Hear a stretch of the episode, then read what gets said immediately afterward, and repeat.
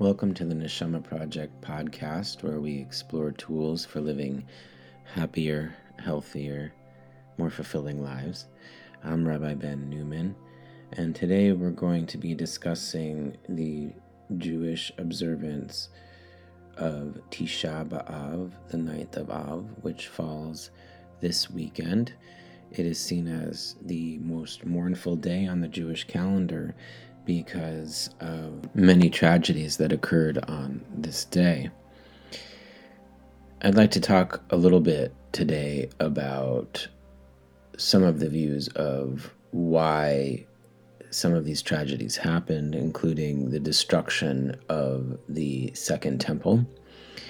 And I'd like to present a midrash, a, a creative story from Rabbi Arthur Waskow on how we might move beyond the tragedies of human history and the suffering in our world and come to a place of peace and understanding between different peoples. And he focuses in on the Palestinian Israeli conflict in this story. Um, and uh, you can develop your own opinion about the story. It might be that the story is a little radical for you, um, but for me, it uh, is very powerful, uh, even though it might feel a little bit transgressive. So let's begin by looking at some of the reasons for the destruction of the temple uh, given by the rabbis. So this first one is from Masechet Yoma uh, from the Talmud. Due to what reason was the first temple destroyed? It was destroyed due to the fact that there were three matters that existed in the first temple idol worship, for, forbidden relations, and bloodshed idol worship, as it is written, etc., etc., etc. However, considering that the people during the Second Temple were engaged in Torah study, observance of mitzvot, and acts of kindness, and that they did not perform the sinful acts that were performed in the First Temple, why was the Second Temple destroyed? It was destroyed due to the fact that there was wanton hatred during that period. This comes to teach you that the sin of wanton hatred is equivalent to the three severe transgressions idol worship, forbidden relations, and bloodshed. So that's the first source. The second source is also from the Talmud, from Masechet Gittin, 55a and b. The Gemara explains Jerusalem was destroyed on account of Kamsa and Bar Kamsa. This is as there was a certain man whose friend was named Kamsa and whose enemy was named Bar Kamsa. He once made a large feast and said to his servant, Go bring me my friend Kamsa. The servant went and mistakenly brought him his friend Bar Kamsa. The host said to him, No, you must leave. Bar Kamsa said to him, I will give you money for half of the feast, just do not send me away. The host said to him, No, you must leave. Bar Kamsa then said to him, I will give you money for the entire feast, just let me stay. The host said to him, No, you must leave. Finally, the host took Bar Kamsa by his hand, stood him up, and took him out. After having been cast out from the feast, Bar said to himself, Since the sages were sitting there and did not protest the actions of the host, although they saw how he humiliated me, learn from it that they were content with what he did. I will therefore go and inform against him to the king. He went and said to the emperor, The Jews have rebelled against you. The emperor said to him, Who says that this is the case? Bar Kamsa said to him, Go and test them, send them an offering to be brought in honor of the government, and see whether they will sacrifice it. The emperor went and sent with him a choice three year old calf. While Bar Kamsa was coming with the calf to the temple, he made a blemish on the calf's upper lip. And some say he made a, the blemish on its eyelid, a place where, according to us, in other words, Jewish law, it is a blemish, but according to them, Gentile rules for their offerings, it is not a blemish. Therefore, when Bar Kamsa brought the animal to the temple, the priests would not sacrifice it on the altar since it was blemished, but they also could not explain this satisfactorily to the Gentile authorities who did not consider it to be blemished. The blemish notwithstanding, the sages thought to sacrifice the animal as an offering due to the imperative to maintain peace with the government. Rabbi Zachariah ben Avkolas said to them, If the priests do that, people will say that blemished animals may be sacrificed as offerings on the altar. The sages said, If we do not sacrifice it, then we must prevent Bar Kamsa from reporting this to the emperor. The sages thought to kill him so that he would not go and speak against them. Rabbi Zachariah said to them, If you kill him, people will say that one who makes a blemish on sacrificial animals is to be killed. As a result, they did nothing. Bar Kamsa's slander was accepted by the authorities, and consequently, the war between the Jews and the Romans began. Rabbi Yochanan says the excessive humility of Rabbi Zachariah ben Avkolas destroyed our temple, burned our sanctuary, and exiled us from our land. So you can go back and listen to that story again and think about some of these questions. Who are the parties who contributed to the result? What was each person's fault? What was the straw that broke the camel's back?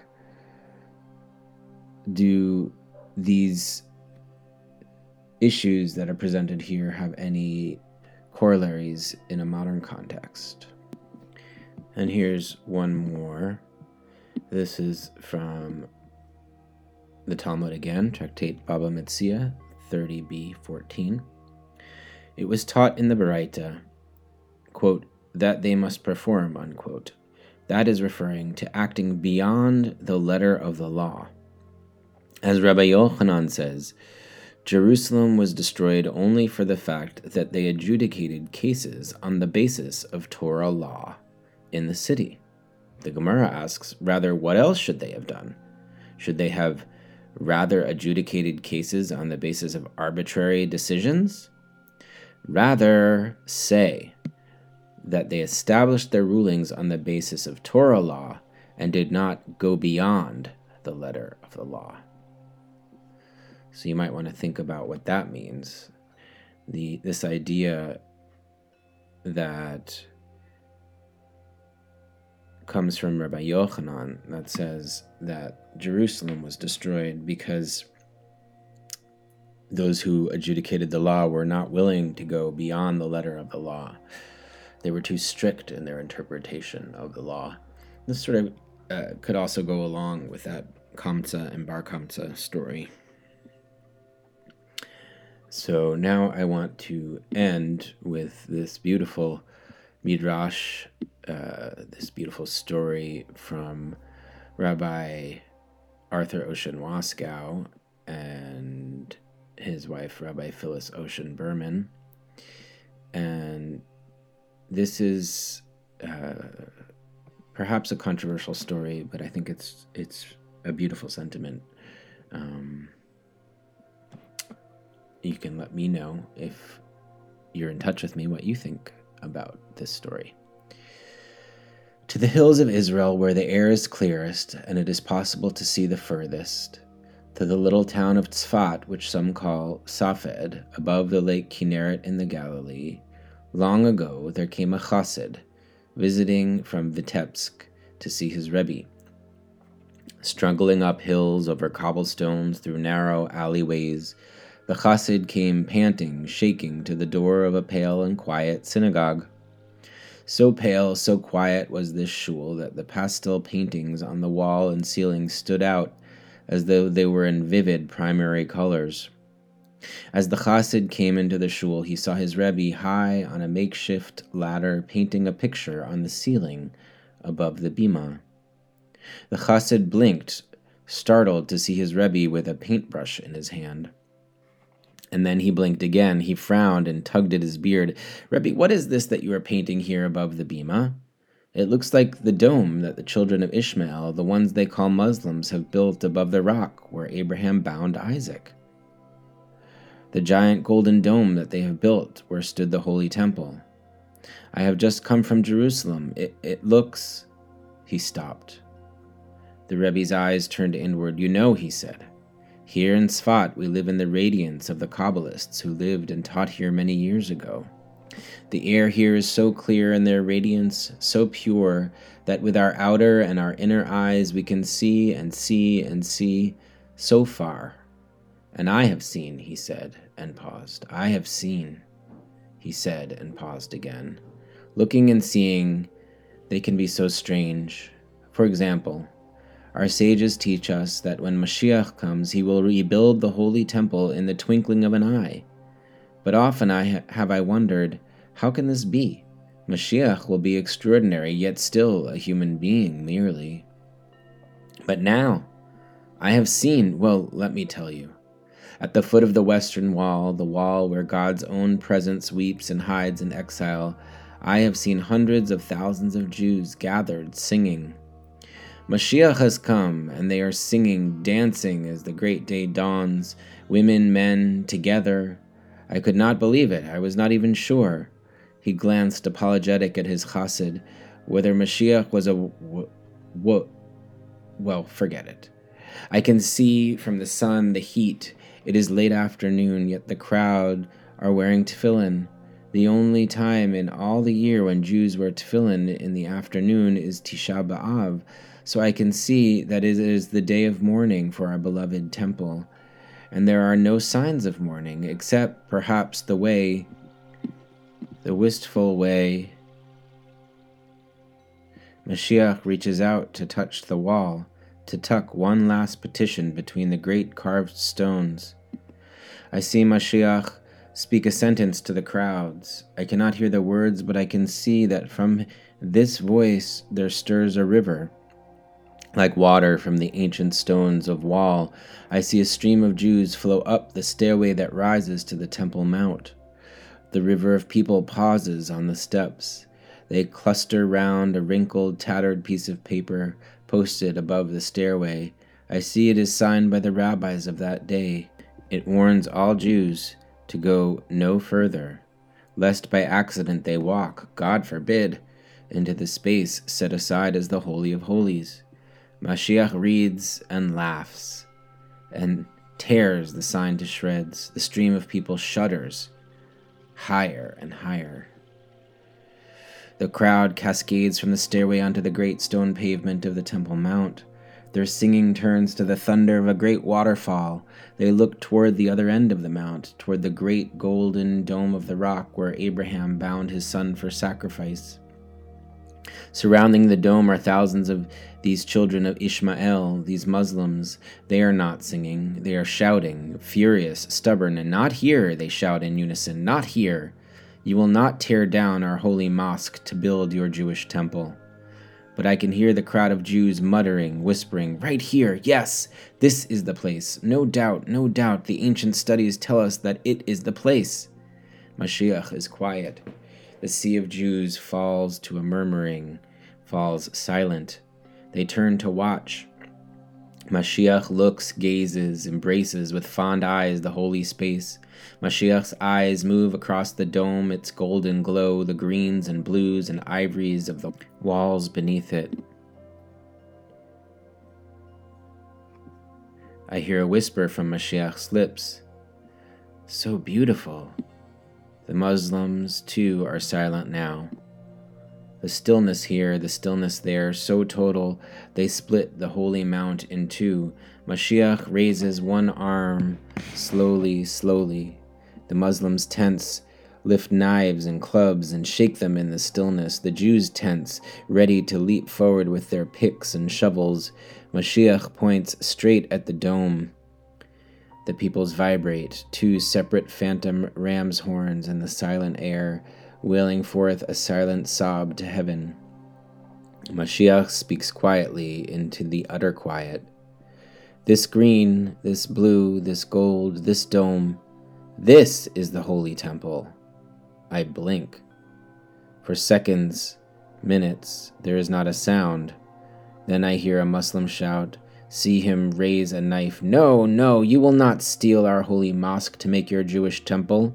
He throws the knife. It falls far short. No one stirs. The other Muslims turn to look at him. They look with steadfast eyes, no joy, no anger. They just keep looking.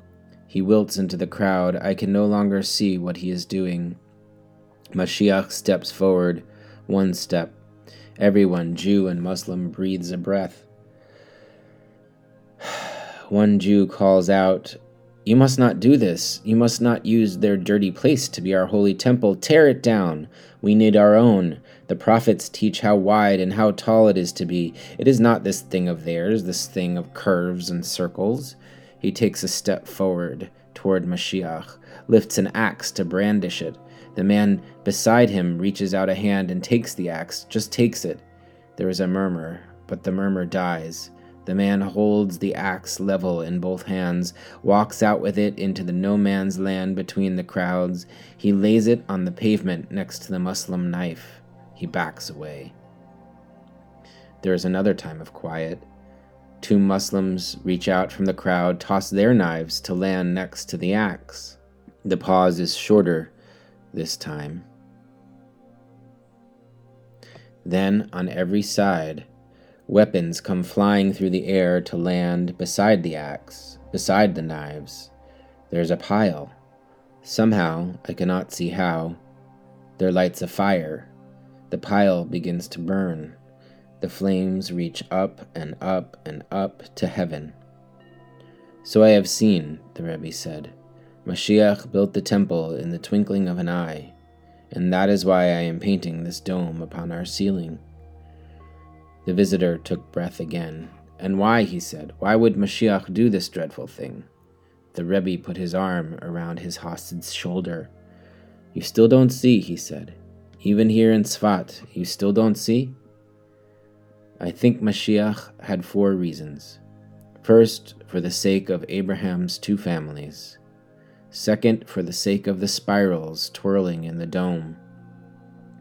Third, for the sake of the rock beneath the dome. And fourth, for the sake of the twinkling of an eye. And Rebbe, why did the people burn their weapons? For the sake of the burnt offering. It is written that when the temple is rebuilt, there must be burnt offerings, and it is also written, Choose. Choose what? Choose what to burn. Each other and the temple yet again? or the things we use to burn each other with. So, said the Chassid, Dear Rebbe, you are saying that the dome, it really is our temple? Forgive me, Rebbe, but I have a different seeing. Where they raised up the where they raised up the burnt offering, I think must be the temple, the empty space, the empty space where the offering went up in flames to heaven, the empty space between them where they burned the weapons. Perhaps that is the temple? ours and theirs?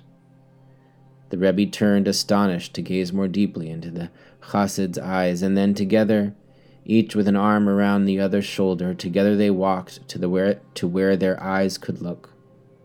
Far, far beyond the hills, much farther than the lake they call Kinneret.